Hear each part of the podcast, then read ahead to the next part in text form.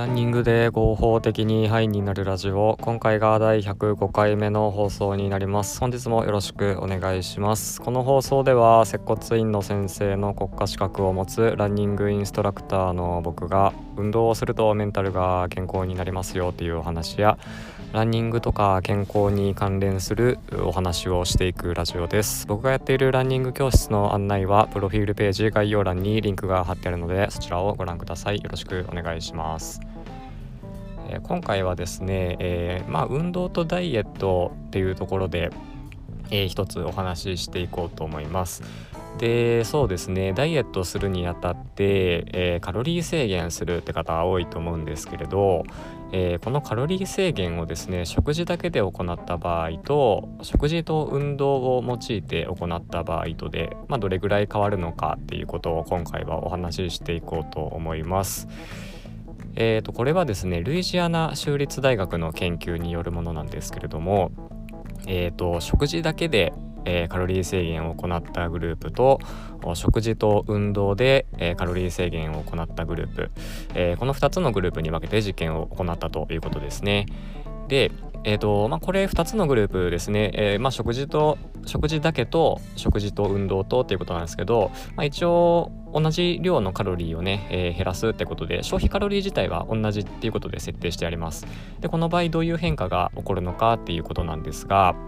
えこれ結論から言うとですね体重の減り方はどっちも同じということですね、え体重の減り方はどっちも同じ。ただですね、えーと、運動を合わせたグループの方はですね、まあ、インスリンの感受性とかあと LDL コレステロールの値とかも改善したっていうことで、まあ、こういう何て言うんですかね代謝に関することもプラスの影響が出てくるっていうことですね、えー、食事と運動と組み合わせた場合っていうのは。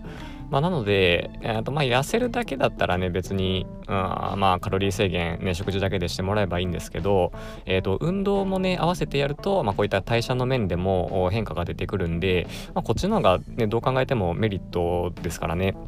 まあ、こういったところを考えたらやっぱ運動っていうのも取り入れるといいのかなというところですね。うんとあとはそうですね食事だけでねカロリー減らそうと思うと、まあ、結構うんまあ大変は大変なんですけど運動もね、えっと、合わせてカロリー消費させてあげれば、まあ、その分ね食事で、えっと、カロリーを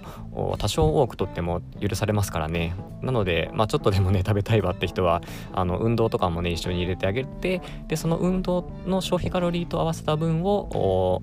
えーとまあ、消費してえ減量するっていう風にしていくといいんじゃないかなと思いますね。まあ、ただですね運動で消費するカロリーっていうのはあんまり大したことじゃない 大したもんじゃないのであのそこだけはねちょっと気をつけていただきたいんですよ。うんとね運動したからって言ってあのー、まあいっぱい食べちゃうと、まあ、ほとんどの場合食事の方がカロリーオーバーになっちゃう可能性が多いのでそこはちょっと気をつけていただきたいなというところですね。えー、ということで今回はですね、えー、ルイジアナ州立大学の研究をもとに食事だけでカロリーを抑えた場合と食事と運動で、えー、カロリーを抑えた場合とでどういう変化が出るのかということをお話ししました。えーと、結果はですね、えーまあ、体重の減り方はどっちも同じです。ただですね、えー、運動を合わせた方が、えー、インスリンの感受性だとかあと LDL コレステロール悪玉コレステロールですね、まあ、そういった値の改善だとか代謝面でもあいい影響が出てるのでで、まあ、運動も合わせてやってあげるとメリットが多いですよっていうことをね、えー、お話ししました。はい、ということで今回はこれで終わります。本日もありがとうございました。